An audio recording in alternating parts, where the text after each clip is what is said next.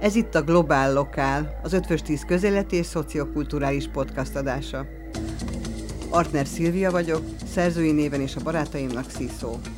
A kedves vendégeimmel, aminket személyesen is érintő globális, illetve a szűkebb környezetünkben tapasztalt és a világra hatással lévő jelenségekről fogunk beszélgetni. Szabadon. Mai vendégem Garaci László, író, és tulajdonképpen én nem emlékszem arra, hogy te valaha is más szerettél volna lenni, vagy volt karrierváltási gondolatod? Én is köszöntöm a hallgatókat, és köszönöm a meghívást, hogy itt lehetek. Voltak azért, hát tínédzser koromban más elképzelések is. Az irodalom persze mindig fontos volt, otthon sok könyv volt, és sokat olvastam, és mikor rájöttem, hogy a könyveket emberek írják, azok nem csak úgy teremnek valami könyverdőben, vagy a könyvfán, akkor ez, ez izgatott, hogy kik lehetnek ezek az emberek, és hogy milyen érdekes lenne írónak lenni. De a gimnáziumban matematikus is akartam lenni, mert jó voltam matekból, meg jól rajzoltam, és akkor gondoltam, hogy grafikus, tehát ilyen képzőművészet.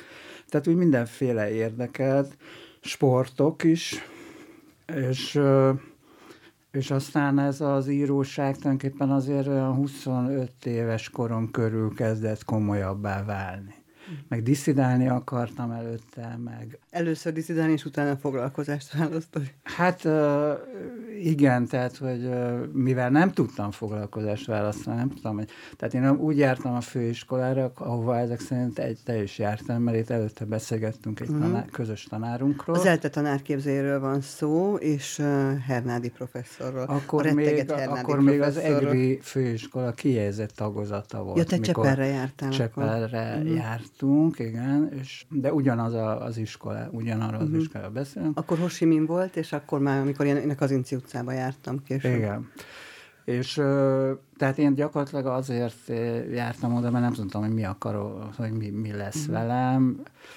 És aztán egyetemre is jártam, mindenhol halasztottam, amennyit tudtam, meg ilyen nulladik évek, és, és, de azért már nem tudtam, hogy mit, mit akarok csinálni és csak ilyen kósza ötleteim voltak. És az íróság az tulajdonképpen 81-ben találkoztam először kortársíró, már ilyen fiatal kortársírókkal. Élőben? Élőben. És hol? És a Bölcsészkaron volt egy jelenlét kör nevű társaság, akik a jelenlét nevű folyóiratot adták ki, ez egy bölcsészkari folyóirat volt, és én teljesen véletlenül kerültem oda, mert a, én azt a felszab téren, hogy ne a csúnyább verziót mondjam, gyülekeztem, úgymond, egy délután, és azt hiszem, hogy VHK koncertre akartunk menni, és az, az egy ilyen találkozó hely volt, tehát te szerintem azért emlékszel erre, és, és akkor jött egy lány, akit így látásba ismertem, és mondta, hogy ő megy be a bölcsészkarra, és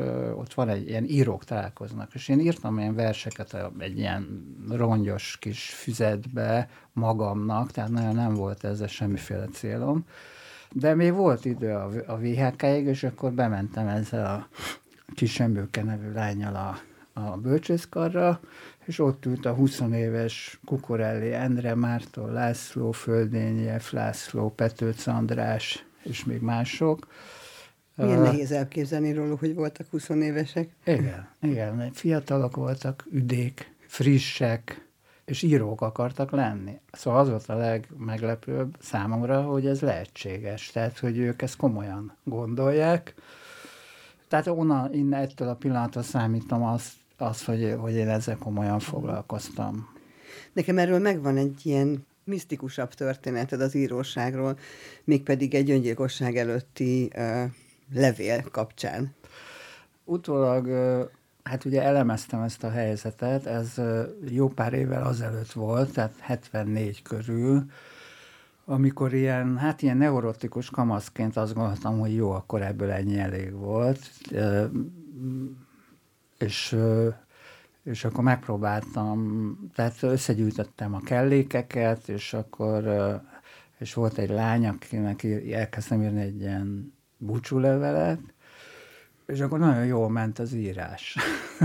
már mindennek a búcsúlevelnek a megírása, tehát már egy tizedik oldal volt, nál tartottam, és akkor már láttam, hogy hazaérnek a szüleim, tehát elhalasztottam a dolgot másnapra, de másnap, de még a levelet se fejeztem be, úgyhogy másnap uh, iskola után elkezdtem folytatni a búcsú levelet, de nagyon, nagyon így ment ez, a, ez az írás, és azt gondoltam, hogy akkor ezt, uh, akkor ezt odaadom ennek a lánynak, és akkor még azért ezt is várjuk meg, és így tologattam ki valahogy, a, hogy ez így komolyra forduljon, és aztán egy idő után hogy az lett, hogy nem, szóval, hogy a levél megszületett, át is adtam, de nem csináltam meg a dolgot komolyabban, és hogyha ezt úgy, hát lehet, hogy ez utolagos beleképzelés, de ezt így komolyabban elemezzük ezt a helyzetet, akkor egy kicsit olyan, mint hogyha az írás megmentett volna, vagy hogy a, az, hogy vagy kiírtam volna magamból ezeket a feszültségeket, mert ugye arról írtam, hogy, hogy miért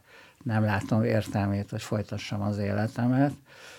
De ezáltal, hogy kiírod, ezáltal mintha egy kicsit megoldanád, vagy valamiképpen talán ez segített. De ez igazából nem emlékszem pontosan. Azt mondom, hogy nagyon feldúlt állapotban voltam, tehát nagyon ki voltam készülve, de hogy ez, ez tényleg megtörtént, szóval ez nem csak egy legenda. De az, hogy hogy értelmezem, az már így legendásítja egy picit.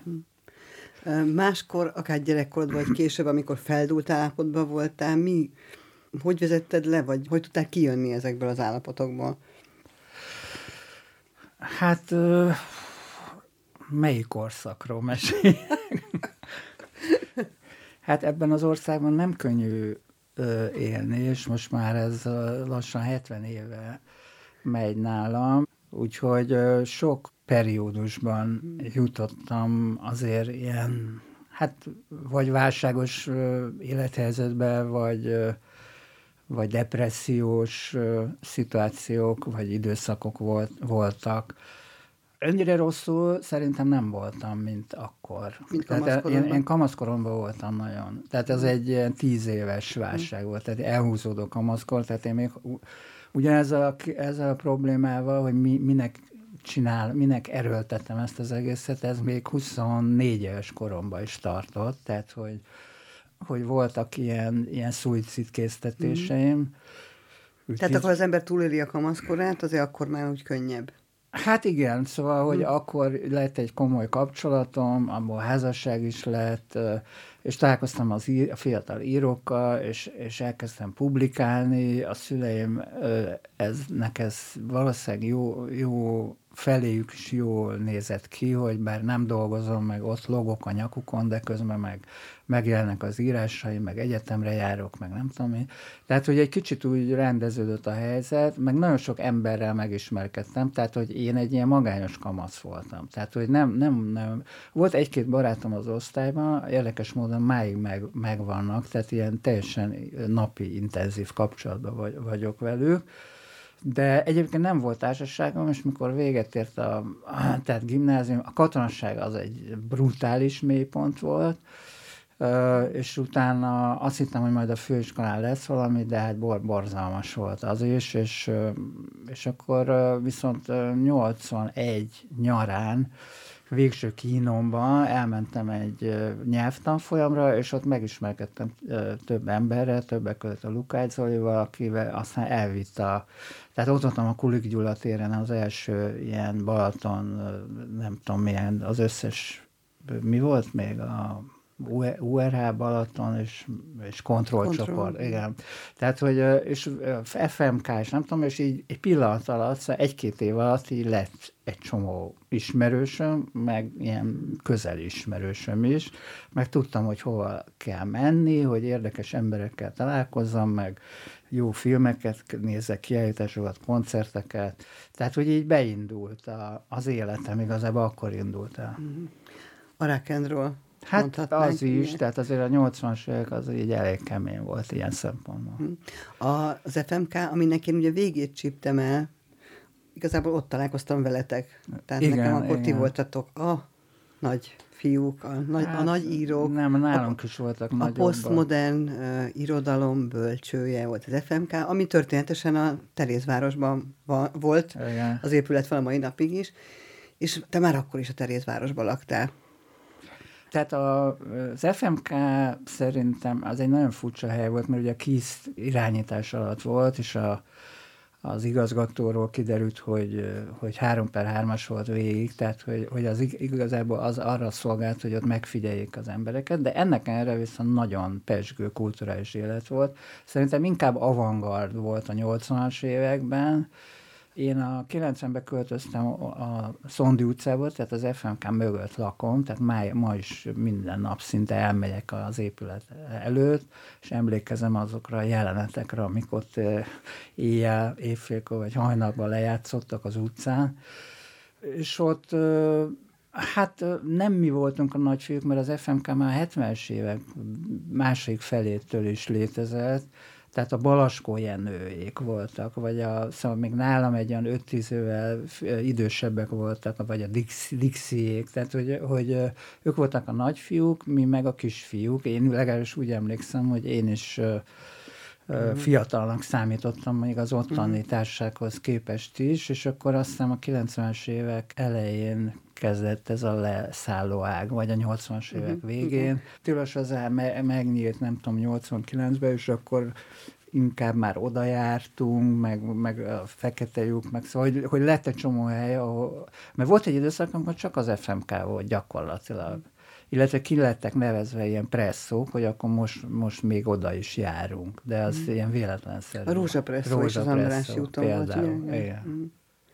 Mondtad, hogy visszaemlékszel a, a jelenetekre az FMK és időszakból, mikor arra sétálsz. Egyrészt nekem teljesen az van a fejemben, hogy te ott születtél biztos a Szonti utcába, és valószínűleg itt soha nem fogsz elköltözni. Nem messze onnan. laktam, a mm. Vígszínháznál mm. laktam. Tehát 30 év laktam a Vígszínház mellett, és aztán most 33 éve meg a Szondi utcában, tehát teljesen ugyanaz a mm. környék. Nyugati pályaudvar. Uh-huh. Újabban az, hogy az emlékeid nyomán írsz, de akkor, amikor te népszerű író lettél, akkor nekem úgy tűnt, hogy mindig a, az aktuálisat írod le. Tehát, hogy mint egy ilyen jegyzet. Igen, töm, igen. igen. és hogy ilyen, de hihetetlen jól transformálva az egészet. És aztán egyszer csak elkezdtek az emlékeid igen. szerepet játszani a, a, a, igen, igen. Ez, egy, ez egy, egy pillanat volt, amikor hmm. ez bekövetkezett, ez a váltás. Na és De mit, akkor mi? már 40 éves voltam körülbelül. Tehát, Tehát a, a 40 éves korodtól írtál tulajdonképpen regényeket? Igen, Nevezzük akár igen, a, százoldalas Igen, a százoldalas nagy regényeket, az 40 éves korom, tehát addig rövid prózákat írtam, és, és ilyen aktuális vagy nyersanyagból hmm. dolgoztam, tehát mondjuk így nagyon egyszerűen, hogy az előző éjszaka eseményeit írtam hmm. meg. Vagy igen, nem. de a nyelv szövete az meg hasonló volt. Tehát Hasonló... annak ellenére, hogy most megterheled mindezt valamiféle ilyen emlékláncolattal, vagy asszociációkkal. Igen, de azért ez egy, ez egy lépés volt, amit nem volt könnyű megtenni. Voltak átmenetek, tehát írtam egy olyan szöveget, ami ilyen 40 oldal körüli volt, az a címe, hogy körbezuhanás, ami még a régi kisprózáknak a poétikáját használta, de megpróbált hosszabb lenni, és nagyon nehezen olvasható. Tehát, hogy, hogy ilyen, ilyen terjedelemben már az a sűrűség, ami, jellemezte ezeket a rövid prózákat, ez már ilyen elviselhetetlen volt. Tehát ahhoz, hogy re- megírjam ezeket a 100-150 oldalas nagy regényeket, ezeket eh, ahhoz valamit változtatni mm. kellett, és hát a, a változtatás lényege az volt, hogy mivel már 40 éves vagyok, rengeteg dologra emlékszem is, tehát nem csak abból indulok ki, mit hallottam tegnap az utcán, vagy, vagy mit képzelek el, hanem, hanem hogy mire emlékszem. Tehát, hogy a memóriámat a hosszú távú memóriámat kezdtem használni, mint, mint írói nyersanyagot. És ezt lehet edzeni?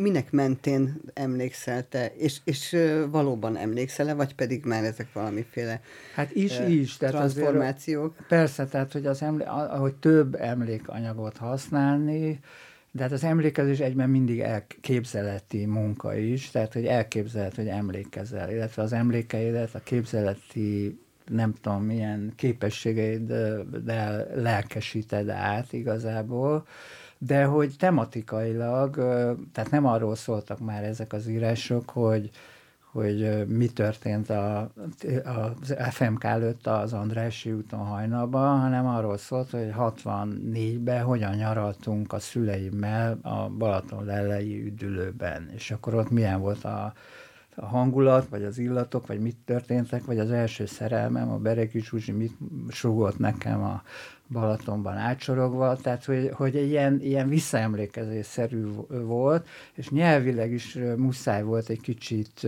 ilyen értelmesebbre, vagy racionálisabbra hangszerelni ezeket a hosszabb szövegeket, és akkor és akkor elkezdtem ezt a Lemúr sorozatot, ami egy ilyen kvázi emlékezős sorozat, tehát ezek a könyvek tényleg ilyen, ilyen másmilyenek, mint, mint a korábbiak, de közben azért van egy rész a Vünshíd, ami meg megint egy kicsit olyan, mint a korábbiak, illetve közben írtam egy Metaxa című regény, ami teljesen jelen idejű volt akkor, tehát a 2000-es évek közepén, és egy ilyen szerelmi történet, és semmi köze az emlék, tehát nem emlékező könyv, hanem, hanem egy ilyen jelen, jelen idejű tapasztalataimat. Egy tulajdonképpen ott ilyen vállásban voltam éppen meg, nem tudom, mindenféle történet, és azokból dolgoztam. És a, a most megjelent Veszteg, az is egy jelen idejű mhm. könyv, tehát hogy nem, nem egy olyan váltás volt, ami aztán megmaradt mhm. ugyanabba a paradigmában, hanem azért így, így oszcillálok. Hány ja. könyvet írsz egyszerre? Vagy hány könyvet, vagy hát képes hát maximum egyszerre írni? Most, most így azt találtam ki, tehát állandóan dolgozom, hogy ne legyen unalmas sem, meg hogy így a munkamódszeremet valahogy így értelmesebbé tegyem.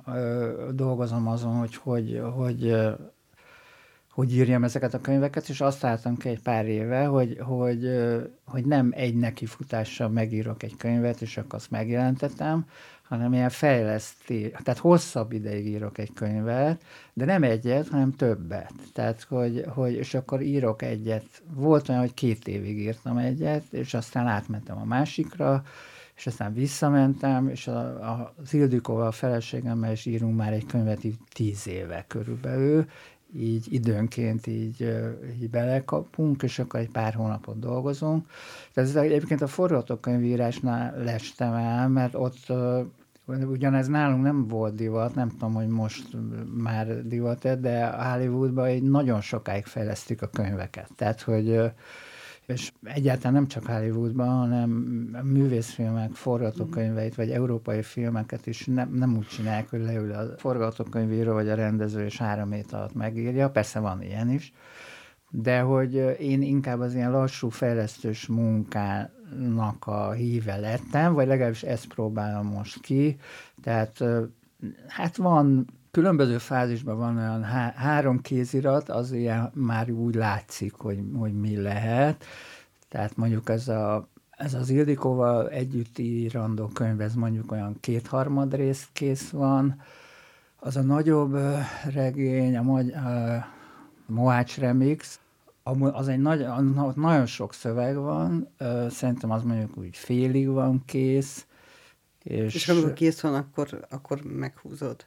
Hát a készen azt érzem, hogy azt értem, hogy nincs, igen, tehát hogy nincs, igen, tehát ott még de már ott is szerintem már így nagyon extenzív fejlesztés nem lesz, tehát nem lesz sok új szöveg, hanem inkább ez a, ez a nyersanyag, tehát nyersanyagként tekintve a meglévő szöveget, azt fogom gyúrni, ami azt jelenti, hogy sok húzás is lesz, tömörítés. És amit kihúzol, azt elteszel, vagy, vagy hagyod veszed? Hát ha látok esélyt arra, hogy valamikor még lehet használni, akkor el szoktam rakni, de aztán hogy ezeket a fájlokat, meg mappákat én nem nagyon szoktam nézegetni. Tehát rengeteg rengeteg ilyen kihúzott rész van, ami, aminél még azt érzem, hogy hát ha, hát ha.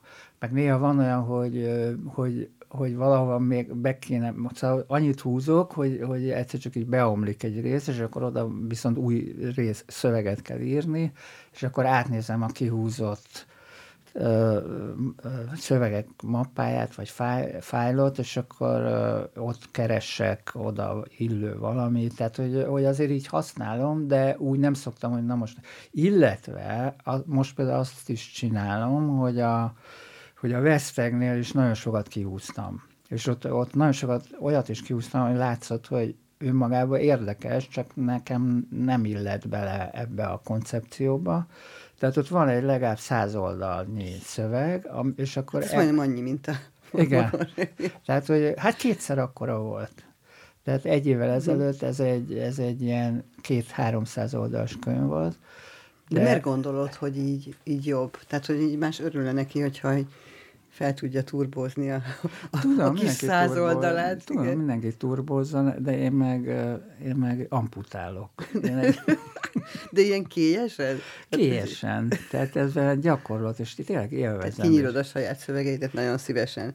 Hát, hát van egy, mindig egy ilyen vízióm arról, hogy ez hogy lenne legjobb, és akkor látom, hogy ez a mondat, ez a bekezdés, ez az oldal, ez, ez persze ott lehetne, meg el is fogják olvasni, de, de nem illik. Szóval hogy nem, nem, nem ez a képem a dologról. És a képem a dologról az mindig egy abszolút sűrűségű, de még éppen érthető szöveg az érthető, most értsd, ahogy mondod, tehát hogy ez nyilván, hogy mit jelent az, hogy érthető. Mm. Nyilván egy írónak nem kell, hogy az olvasó szempontjait figyelembe vegye mindenképpen alkotás közben. Hát lehet, van olyan író is, aki, aki azt szereti, hogy elképzelje az olvasót, sőt, sok olvasót képzel, minél többet, és az szerint formálja a szöveget. De én vagy nem így lettem trenírozva, meg az írás az, az tehát szocializálva, tehát mikor ebbe a társaságba bekerültem, akkor ott, ott nagyon komoly műhely munka volt. Szóval nagyon sokat beszélgettünk az írásról, és az, hogy a közösség vagy az olvasók nem kerültek soha szóba. Mm. Tehát az, hogy megfelelni valami elvárásnak. Ez igazából a rendszerváltás után, amikor a piac ennyire fontossá vált, és a kiadók számára is fontos nyilván, akkor került ez egyáltalán először szóba. Szóval én soha nem is tudtam, hogy hány könyvet adnak el. Tehát, hogy a könyveimből nem, nem, nem, a kiadó is titkolta. Ez így ezt ilyen Szóval ez nem volt érdekes, ma meg már szinte csak ez az érdekes. Neked vannak rajongóid, akik így levelet írt neked, meg hát, követnek? Nem tudom, most volt közösség találkozóra, közösség találkozóra. Szilveszteri koncerten voltunk, és akkor már Milyen amire koncert? emlékszem. Lop, lopunk koncerten? Az előző nap volt, ez Balaton koncert volt, a, ugyanott, a Hunniába, és akkor ott, ott kétszer is, igen, hogy megpróbáltunk elfoglalni egy asztalt, és akkor mert le akartunk, vagy le akartunk ülni egy idő után, és akkor valahogy ez csak azért sikerült, mert, mert azt hiszem, hogy ott valaki mondta, hogy szóval így fölismert, vagy nem tudom mi, és akkor mondta, hogy na jó, akkor odaülhetünk, vagy nem tudom mi. De egyszer viszont ezután félre egy fiú így odavetődött mellém, és, és akkor így selfie, selfie csinált, és mondta, hogy ő az én kedvenc írom, szóval így kezdődött az év. De és jó. egy fiatal srác volt, szóval nagyon jó, jó, ez jól esett. Szóval van, vannak ilyen, vagy így megismernek az utcán, vagy rám mosolyognak, és én, legalábbis azt gondolom, hogy nem ismerem őket, tehát hogy, hogy ilyesmi van. De szerencsére nincs, nincs ez nem, szóval nincs, nem nyomasztó, vagy nem tudom. Most a könyvesboltban, amit meséltél, amikor a, a Vesztek kötetedet, a Coelho kötet mellé raktad ki, akkor így nem, nem ismertek föl, hogy ott az az író, aki hát, rendezgeti a kötetét. Nagyon érdekes hangulat volt, mert egy ilyen barokk zene megy nagyon halkan, nincs, nincs benne egyetlen vásárló se, és van benne három ilyen nagyon szelíd eladó, akik láthatólag így folyamatosan így kommunikálnak egy, egymással, ilyen halkan. Azt hittem, hogy nem jeleket, szavakkal, ad, hanem... Jeleket adnak meg, de az néha, hogy és uh, ilyen nagyon puha, finom hangulat van benne, tehát hogy, hogy nagyon, nagyon érdekes, nagyon jó volt, és akkor egyszer csak megláttam a saját könyvemet, mert nem azért mentem be, hanem mert rád vártam. Mellette volt a Coelho, tehát hogy csak egy kicsit közelebb toltam őket egymáshoz. Tehát, hogy a, De ezek a népszerű könyvek. Hát csoport. Ott volt egy, nem tudom, mert ott más magvetős könyvek is voltak, de voltak ilyen, ilyen népszerű, vagy nem tudom, hmm. valamiért ott volt egy kupac Coelho, és akkor, és akkor ilyen Dragomán Coelho veszteg. és akkor csináltam erről egy fotót. Amit, mi, mikor erről beszéltünk, már 20 lájkoltak. Tizen. Igen, mert hogy te, mint kortársíró, abszolút jelen vagy a Facebookon is, és nyitott az oldalad, tehát követhető és nyitott. A, ez, ez fontos abból a szempont, például a, például a vesztek szempontjából, hogy te ennyit tudjál a, a virtuális térről, vagy hogy ugyanúgy mozogjál benne, mint ahogy így az életbe Hogy ez, neked ez így oké, okay, tehát harmóniában van-e a virtuális tér és a való élet igazából? Hát sőt, annyira, hogy én, én először ugye így regisztráltam a Facebookra, és akkor nem használtam évekig. És az Ildikó figyelmeztetett, hogy egyik születésnapon, hogy nézd, nézd már azért rá néha, tehát, hogy így de ez mondjuk így 15 évvel ezelőtt volt, vagy 10 éve, és akkor rájöttem, és akkor láttam, hogy csomóan így boldog születésnapot kívántak nekem, és akkor úgy elszégyeltem magam, hogy se, és akkor megnéztem, és már tavaly is kívántak, és tavaly előtt is, és semmi reakció, és akkor és akkor úgy válaszolgattam nekik, meg akkor kezdtem ezt így meg kitapasztalni, hogy mi ez az egész, és én igazából én ezt arra használom, hogy, hogy ilyen társasági életet élek ott. Tehát vagy úgy kezdődött el, hogy az írás közti szünetben így be, benézek úgymond a Facebookra, és akkor látom, hogy ki, nem tudom, valamit válaszolt az kérdésemre, vagy a, befot, beraktam egy fotót, és akkor valamit mondott, akkor válaszolok neki, nem tudom mi. 5-10 perc, aztán visszamegyek dolgozni. Tehát nekem ez egy ilyen mentálisan, ez egy ilyen, fölépítettem, ez, ez, ez így működik azóta is. Tehát hogy... kibírod azt, hogy ezt le, lezárd, és... Ja, nem, Mert igen. van, aki ugye nem, van, akik összefolyik ez az egész, tehát volt, ilyen, volt, ilyen addikció lesz belőle. Igen, volt, volt az elején ezt így ki kellett egyensúlyozni. Szóval volt olyan, amikor nagyon élveztem ezt a ide beszóltam, ott, ott összevesztem valakivel, ott kibékültem, akkor egy kis privát csevegés, izé, képek, versek, zenék, nem? És tényleg így el lehet veszni benne, de én ezt viszonylag hamar felismertem, hogy mert ránéztem az órára, és mondtam, figyelj, neked egy órája ott kéne ülnöd az íróasztalnál, és dolgoznod kéne, mi ez a hülyeség? És nem, nem okozott ez nehézséget, hogy ezt így redukáljam. Tehát, hogy most is gyakorlatilag az van, hogy most is például ma így írás előtt nem is néztem be, vagy nem nyitottam meg a, az, ezt az oldalt, és hát van egy ilyen profil része, meg van egy írói oldal, tehát két részből áll, és az írói oldalon ott nagyon sokan vannak, viszont nem viszont azt hiszem, hogy ők nem feltétlenül olvasók, vagy nem tudom. Tehát, hogy hogy a ilyen menedzselő szempontból, vagy marketing szempontból nem tudom, hogy mennyit számít a, a, a, jele, a Facebookos jelenlétem. Kicsit az Instán is vagyok, de ott sokkal kevésbé, meg a moly.hu. Tehát ez a négy, négy hely.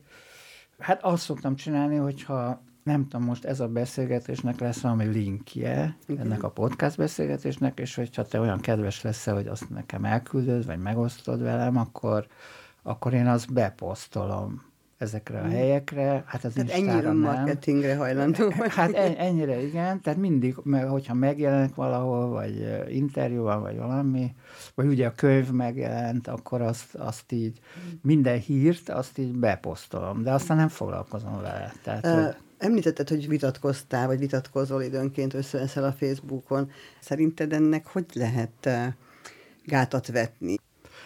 Rettenetes ilyen, ilyen élményeim vannak a, olyan 5-10 évvel ezelőttről a, ezek a vitákról, és, és nagyjából eredménytelen. Szóval volt egy utolsó, egy ismert író kollégával, ahol valami, szóval napokig vitatkoztunk, ki nyilvánosan egy csomóan hozzászóltak, szóval ilyen nagy...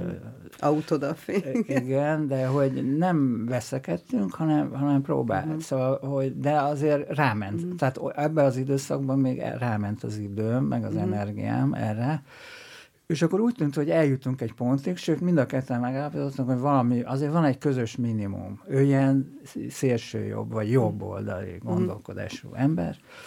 És akkor két nappal később kinyitottam a Facebookot, és hát ugye barátok voltunk, és azt láttam, hogy hát nem is mondom el, hogy mit. Tehát, hogy azon újjong, hogy a, az iszlám állam ilyen most mégis elmondom, azt hiszem, hogy a ilyen tornyokból dobálja ki a meleg, melegeket a, valamilyen városban. Tudod, ott volt ilyen ilyen nyilvános kivégzések mm. voltak, és ezen, ezen újjong. És akkor rájöttem, hogy teljesen értelmetlen volt a vele folytatott beszélgetés. Tehát, hogy, hogy én rááldoztam, nem tudom, egy hetet az életemből, hogy e, mivel régóta ismerjük egymást, meg nem tudom mi, hogy úgy éreztem, hogy, hogy ez kötelességem, vagy, vagy megpróbálni megmutatni neki, hogy lehet beszélgetni, és valami, hogy valami közös, nem tudom, humanista minimumig eljutni legalább. És ez nem nagy különbség ám a közt, mint ahogy most az ukrán háború kapcsán gyerekek halálán halála kapcsán mosolygós jeleket tesznek az emberek a hírekhez. Most Tehát, az, az, azt gondolom, hogy tényleg nagyon különbség. De hogy, hogy befejezem, hogy, hogy, hogy akkor én egy ilyen nagyon szigorú döntést hoztam, magam számára, és eldöntöttem, hogy nekem, a, nekem ez a szociális média, ez a privát terem, ez az én buborékom, ez az én családom. Én hm. ezzel, itt jól szeretném érezni magam.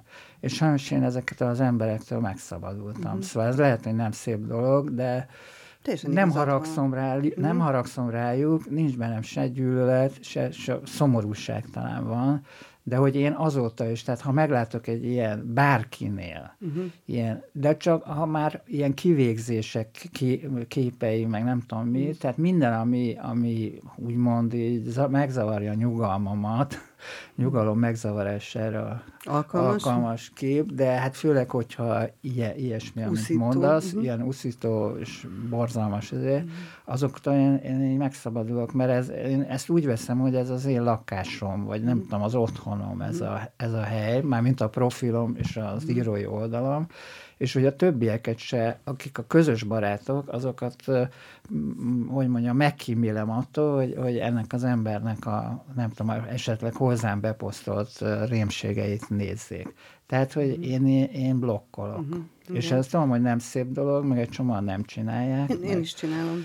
Uh, de hogy... ez tényleg ilyen, ez, ez ilyen szellemi tisztántartása, vagy lelki tisztántartása. Hát ilyen mentálhigiéniás okokból, én, mert ez, mikor ez ilyen egyhetes viták voltak, akkor én rosszul aludtam, meg mhm. így nem tudom, szóval így feldúltak ezek, és persze azt is meg kell érteni, hogy, hogy itt ilyen, tehát hogy ilyen szekták vannak, legyen az vakcinatagadó, vagy uh-huh Fidesz hívő, vagy lapos, nem Balaton hívő, vagy nem tudom, tehát, hogy Balaton tagadó. Balaton tagadó, az, azokkal itt tulajdonképpen nem nagyon ér, ér, nincs, nincs értelme a vitának, mert csak egy ilyen habverés, ami, amiből semmi jó nem sül ki. Nekem rosszak az idegeim. Tehát, hogy ezt így nem. Ak- akkor nyilván, hogyha ez, erről írok, uh-huh. és ez előfordul, akkor, akkor be, be, uh-huh. persze, akkor mindent megnézek.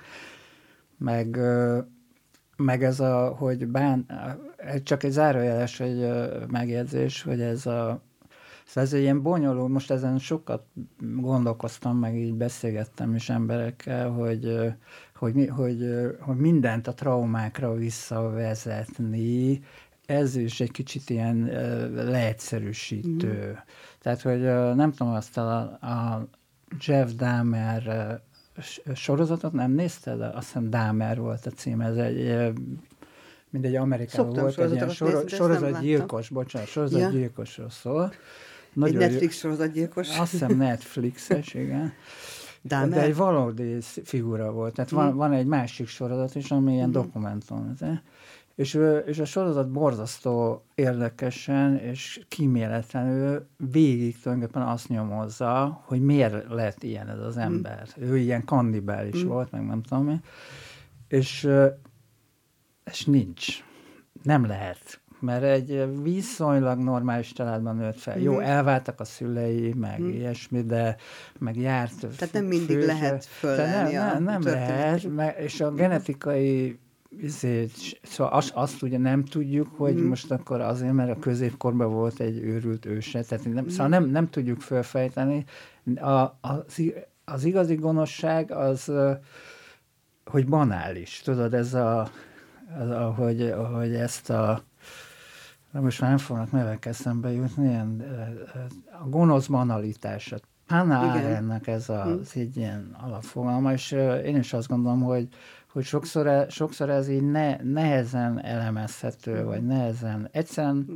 jó, nyilván, nyilván nál, nálunk egyébként az van, hogy, hogy rettenetes mennyiségű frusztrált ember van, aki úgy érzi, hogy az életen nem sikerült, hogy hogy, hogy Igen, de, szomorú, de, de nem csak az egyén szintjén, hanem a társadalom szintjén is nagyon, tehát semmit nem dolgoz fel a mi társadalmunk, semmit nem akar felszínre hozni, semmiről nem akar igazán beszélni. Traumákról, igen, ezt most mondhatjuk, hogy nagy divat, de én azért nem bánom, mert legalább leszivárog a társadalom ja, ja, ja. mérétegeiben is, vagy a megértést valamennyire valamennyire közelebb hozza egymáshoz az embereket. Hogyha találnak egy közös traumát, gondolj bele két ilyen izé, ellentétes politikai nézetű ember, akkor az, az, az legalább egy közös alap. Én viszont úgy nőttem fel, hogy mikor megvettük a televíziót, nem tudom, 62 vagy 63-ban, emlékszem már a tévéhíradókra, minden egyes híradó azzal kezdődött, hogy bombákat dobnak le vietnámi falvakra, és így, tehát, hogy égő gyerekek, és napalm, és nem tudom mi.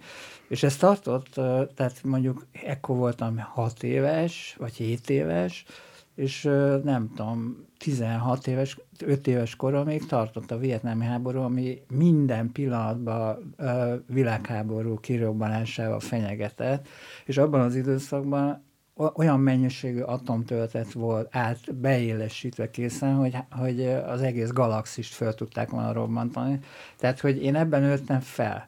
Amikor vége lett a vietnámi háborúnak, akkor jött a ter- terrorizmus, tehát emlékszem, hogy ez a vörös brigádok, a, a Rote Army frakción, a nem tudom mit, tehát hogy, hogy hirtelen Európában állandóan valakit elraboltak, felrobbantottak, nem tudom mi, akkor jött Afganisztán 70-es évek végén, akkor lengyel válság, a, szóval, hogy igazából mind, így föl, föl, szóval az egész életemet, hogyha, hogyha milyen történelmi perspektívával nézem, vagy hogy éppen a politikában mi történt, akkor mindig valami durva helyzet volt.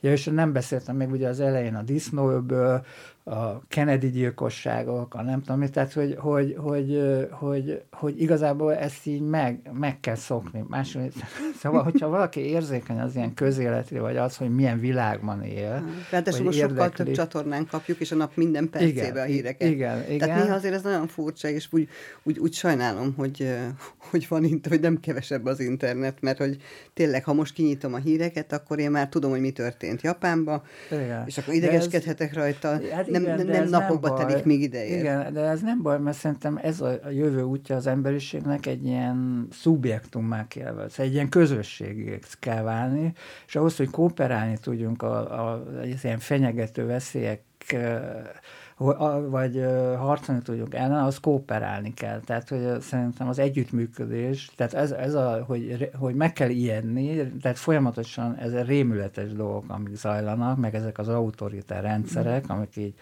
hirtelen a semmiből így előtűntek így az elmúlt tíz évben.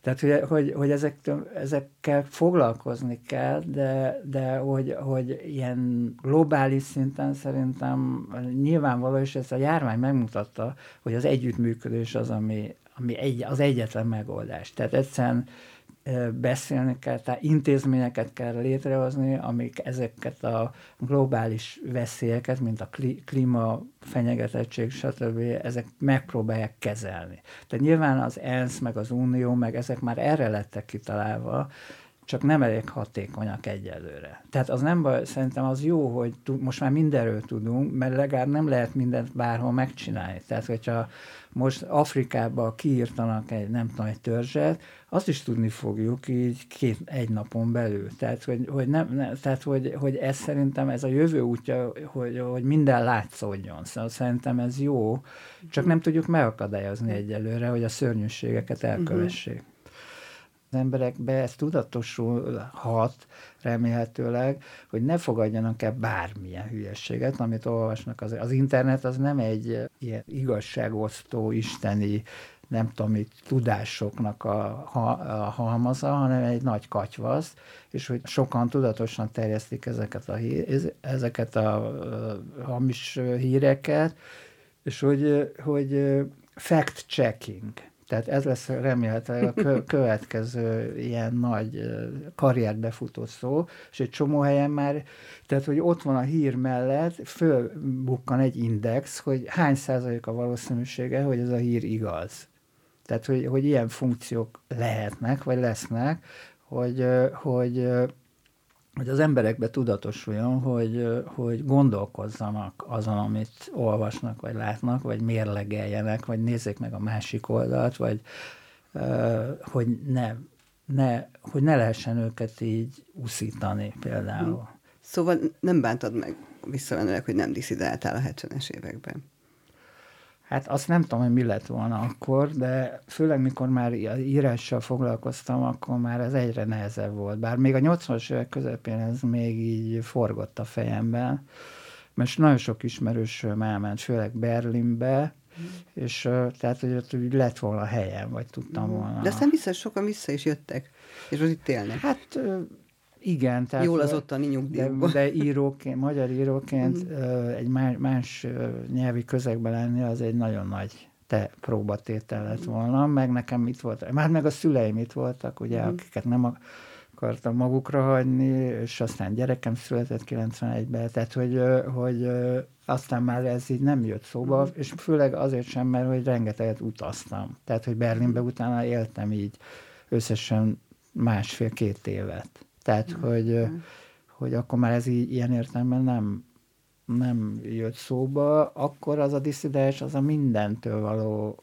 tehát egy új élet kez, kezdetét vizionáltam, vagy halucináltam az, abban reménykedve, hogy majd akkor nem tudom, máshol nulláról elkezdhetem, de nekem azért sok barátom diszidált, és akikkel aztán tartottam a kapcsolatot, és ez látszott, hogy nem olyan egyszerű tehát, hogy ez a, volt, aki táborba volt, volt, aki tehát táborba kellett lennie pár hónapig. Na most én a katonasság után semmilyen táborba nem akartam mm. volna elmenni. Ha nem táborba mentél ki, mondjuk ez 80-as évek elejéről beszélek, akkor, akkor meg illegálisan mm. voltál valahol. Mm. Tehát, hogy akkor el kell kezdeni egy ilyen intézményesíteni, legalizálni a jelenlétedet, tehát hivatalokkal kell. Szóval, hogy, hogy, hogy aztán ezt hamar láttam, hogy ez, ez nem olyan egyszerű. Hm. És az Amerika az nyilván, Amerikában rengetegen voltak akkor illegálisan, még a, én először 90-ben voltam, és aztán elég sokat voltam kint, és is megismertem egy csomó magyart, aki fiatalokat, akik fél éve, egy éve, három éve illegálisan voltak kint, tehát hogy lejárt vízuma.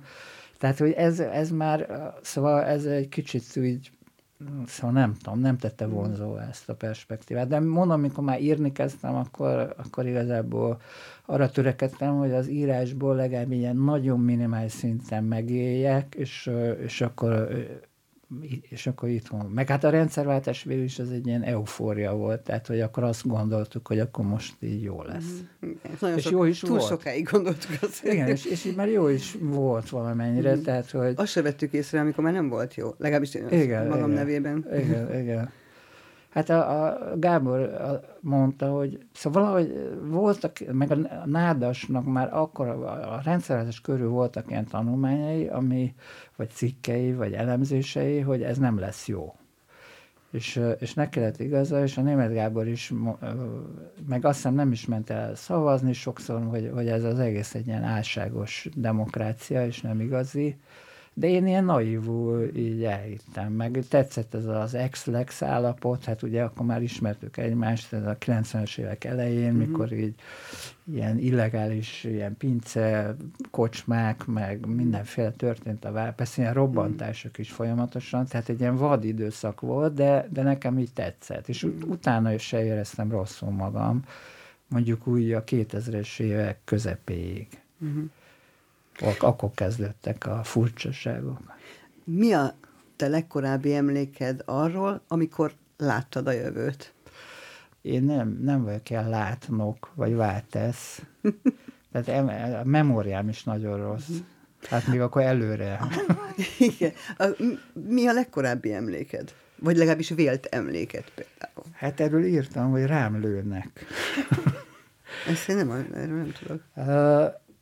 Hát van egy, van egy ilyen Hány nagyon évesen? első emlékem, ami amit nem tudok így datálni, tehát nem tudom az időpontját, de ugye mi a, ott a Néphadseregtéren laktunk, és 56. októberében én már három hónapos voltam, és, és ott több ilyen rettenetes lövöldözés is volt, tehát tüntetőkre lőttek, rengeteg halott is volt, és az egy, tehát az egy ilyen krízis volt anyukámék számára, ugye három hónapos csecsemővel, nem tudom, akkor pincébe voltak egy ideig, meg nem tudom mi.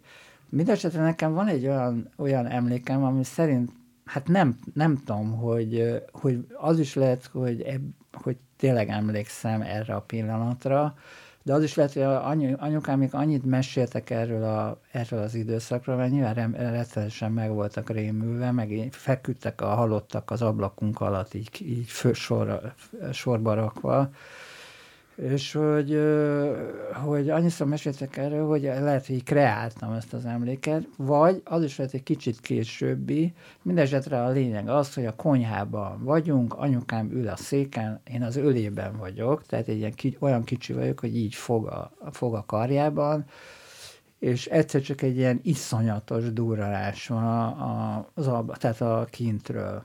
De egy ilyen ágyülős, úgyhogy így rezegnek a, a falak, és, és anyukám felkiált.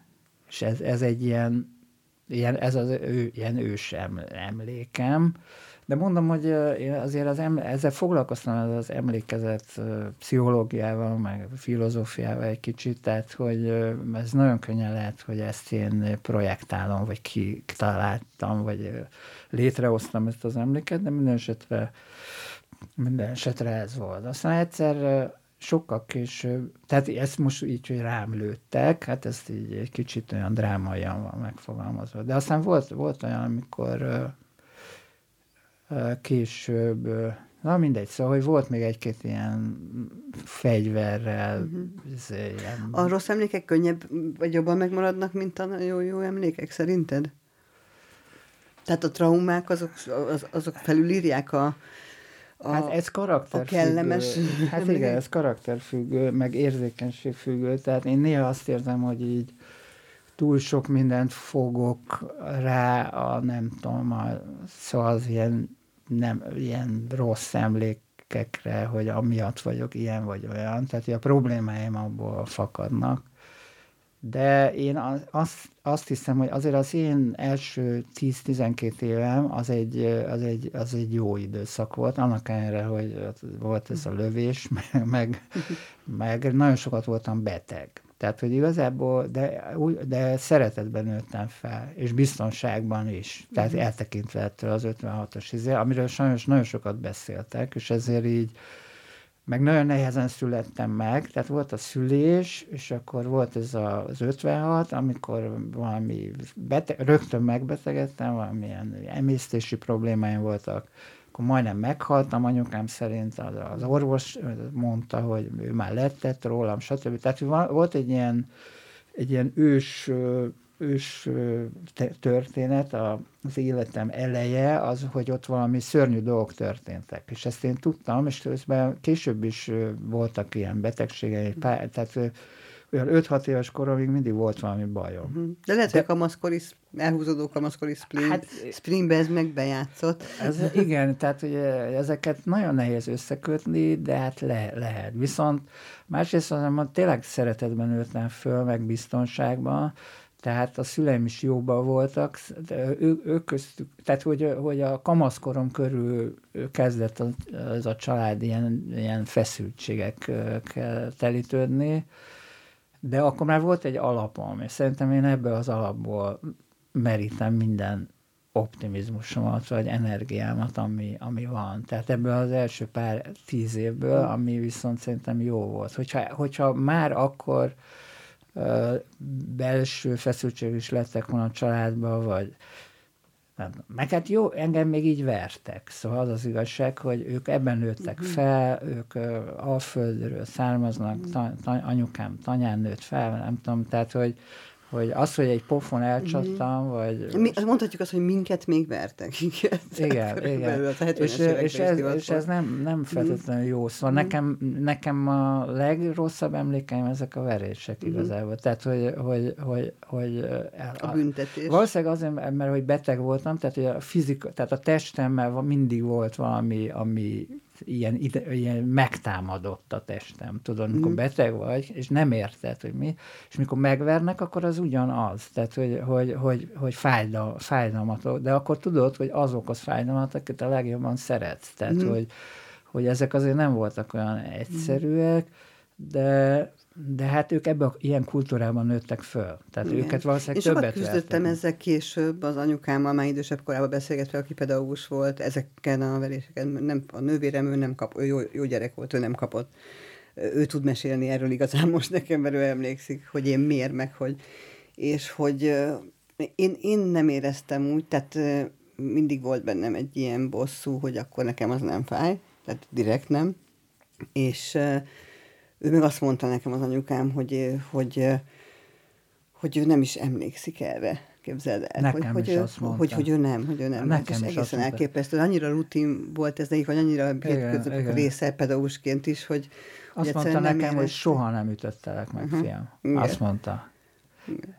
Holott pontosan emlékszem uh-huh. több esetre is, amikor ráadásul, te, ráadásul nem is feltétlenül igazságosan. Mm. Vagy. Szóval, hogy én nem csináltam semmit, csak, csak a düh, dühüket mm. vezették le rajtam. Tehát, Valószínűleg, ahogy erről nem voltak emlékeik, nekik a gyerekkorukról sem úgy vannak emlékeik, tehát nem voltak tudatosan vissza a, a szüleikkel. Tehát, szerintem ott is elfolytották, bár ná, ott nálunk más, tehát a anyukám szerintem elfolytotta, tehát azt mondta, hogy őt soha nem bántották, amit azért nehezen tudok mm. elképzelni. Uh, Apukám viszont azt mondta, hogy őt állandóan, mm. szóval, hogy őt nem szerették a szülei, szóval, hogy, hogy ilyen Hát ez, ez és ilyen elfolytás. téged. És akkor, én is, és akkor én megfogadtam, ugye meg hát a, a hangával, a gyerekem anyukájával is megfogadtuk, mikor született a Larion, hogy, hogy nem, nem, nem, tehát hogy semmi ilyen szóba se jövet. Ennek ellenére volt, volt olyan, hogy egyszer a felenkére csaptam talán, és ez máig is olyan mhm. nehéz. Mert ugye említetted azt, hogy, hogy a katonasság is egy ilyen trauma volt, és erről szól egy regény, egy hátraarc. Arc és hátraarc. Arc és hátraarc, igen. Tehát ez szintén egy ilyen emlékregény, a Lemur igen, része. Igen, igen. És hogy én azt nem értettem sosem, hogy te, eh, aki ezt tudta, mert ugye közel volt, azt az apukád, ugye eh, hivatásos igen, igen, igen. hogy eh, hogy miért nem próbáltad meg megúszni ezért? Mert a te korosztályod uh, nagy része... Mert el akartam otthonról menni. Uh-huh. Tehát azt gondoltam, hogy ez egy jó balhé. Teljesen naívul. Ö, ilyen finoman föl, fölajánlotta anyukám, úgyhogy apukám nem tudott róla, hogy ha, ha nem akarok bevonulni, akkor esetleg megpróbálják beakadályozni. Tehát, hogy már előfelvétel is voltam, én meg mondtam, hogy dehogy nem, én abszolút be akarok mondani, hogy milyen jó lesz ott. Tehát úgy képzeltem el, mint az ilyen úttörő táborokat, vagy kis uh-huh. tábor, vagy balatoni tábor. Aztán rohadtunk, nem az lett? És aztán, mikor első nap Gárdanyi zászlós így belém rúgott, akkor így kezdtem így kihozanodni, hogy ez nem feltétlenül olyan vicces, meg érdekes. Úgyhogy hogy naivitás volt részemről, és és nagyon érdekes volt, mert én utána ugyanezekkel az emberekkel jártam oda a főiskolára, akivel együtt voltam katona, mm. de nem mindenki volt katona, tehát például a német Gáborék nem, volt, nem voltak, ők ilyen-olyan okokból megúzták, és az a, az a néhány ember, aki nem volt katona, az teljesen máshogy viselkedett, meg teljesen más volt a mentalitása, a, mint, mint azoknak, akik voltak. Szóval ez tényleg egy ilyen megtörés, megtörés volt. Mm. Tehát, hogy, hogy azok, ami, ami akik... fölösleges, nem sokan mondták hogy ez fölösleges. Te... Egy, egy férfi életében is. Hát, de nem volt fölösleges, mert e, Szóval ott azért 75-ben még a Hosimin tanárkedő főiskola az, az elég kemény volt. Tehát napi három óra utazás, mondjuk úgy kezdődött, és ilyen direkt lukas órákat csináltak, tehát ott voltál reggeltől estig, és ültél néha a Cseppeli éjszakába, és vártad a következő órát, és rettenetes Gyurkó Lászlóné volt a magyar tanárunk, szóval ilyen bor- borzalmas. Még ő is tanított engem, képzeld el. Tényleg? rémes. megörököltem tőled a nyugdíjas rémeket. És, és ezen senki nem lázadozott, csak az a három-négy ember, aki, aki Tóth Gábor Ákos, Farkas Péter, Német Gábor, és még páran, meg lányok közül páran, mm. akik nem voltak katonák, mindenki más az, az ilyen birkaszerűen. Izé. És akkor persze voltak, akik meg karriert kezdtek építeni, ilyen kis titkárok, kom, kom, ká, pártagok, meg besúgók, meg szóval volt ez a másik réteg. Úgyhogy hát nem, nem tudom, hogy, hogy jobb mi lett volna, hogyha nem vagyok katona, nyilván akkor ez a könyv nem születik meg. Tehát ebből a szempontból lehet, hogy jó, hogy voltam katona, de én nekem Nekem az egy rémes volt, és az is rémes volt, hogy utána mindenki ezt ilyen, tudod, ebből ilyen, ilyen szép sztorikat csinált, meg így, uh-huh. tehát ahogy ezt így Meséli kocsmákban. Igen, vagy, igen hogy milyen, milyen klassz volt, hogy kimentünk eltávra, és felszettük a csajokat a faluba, és nem mm. szóval, ez, ez. De én láttam őket reszketve a sarokba googolni, meg nem tudom mit, tehát igen, megváltoznak az emlékek. De ez egyébként ez egy mhm. egészséges folyamat, tehát hogy egy csomó mindent így el kell folytani. És uh, ilyen történeteket kell belőle csinálni, máskülönben így, tehát a trauma feldolgozásnak ez az egyik lehetőség. Ezt tudom, hogy ilyen eretnekű hangzik, de hogy, hogy így ilyen szép történetekké kell oldani. Ez egy, legalábbis egy csomó mindenben tényleg így segít. Szóval ezek a, ezek a katonasztorik, amiket így mes- összejönnek, és akkor isznak, és mesélik egymásnak a katonasztorikat a férfiak a kocsmába. Ez egy, ez egy ilyen túlélési uh, ilyen mentálhigiéniás projekt, és, és először erre haragudtam, meg nem tudtam megszólalni az ilyen helyzetekbe, mert láttam, hogy így hazugság, de aztán rájöttem, hogy, hogy ez egy... Tehát én nekem meg kellett írni ezt a könyvet, hogy megoldja. Addig állandóan azzal álmodtam, hogy ben vagyok. Hm. És uh, meg kellett írnom azt a könyvet, és én így oldottam meg. Én nem tudtam úgy, hogy, hogy ilyen adomákat mesélek, hanem Hát ezt a könyvet meséltem el, meséltem el de ő, már ők egyszerűbben oldják meg tulajdonképpen. Nem kell nekik hát írni nagyon szép könyvet. történeteket írsz ezekből az emlékekből, amit nagyon köszönünk. Van-e olyan műfaj, más műfaj, mondtad, hogy azért érdekelt ez az, meg a zene is, meg a képzőművészetek is, és azt tudom, hogy a filmet is nagyon szereted, ami, ami neked inspiráció, nagyon tudod élvezni, mániát felszabadít, az írás mellett?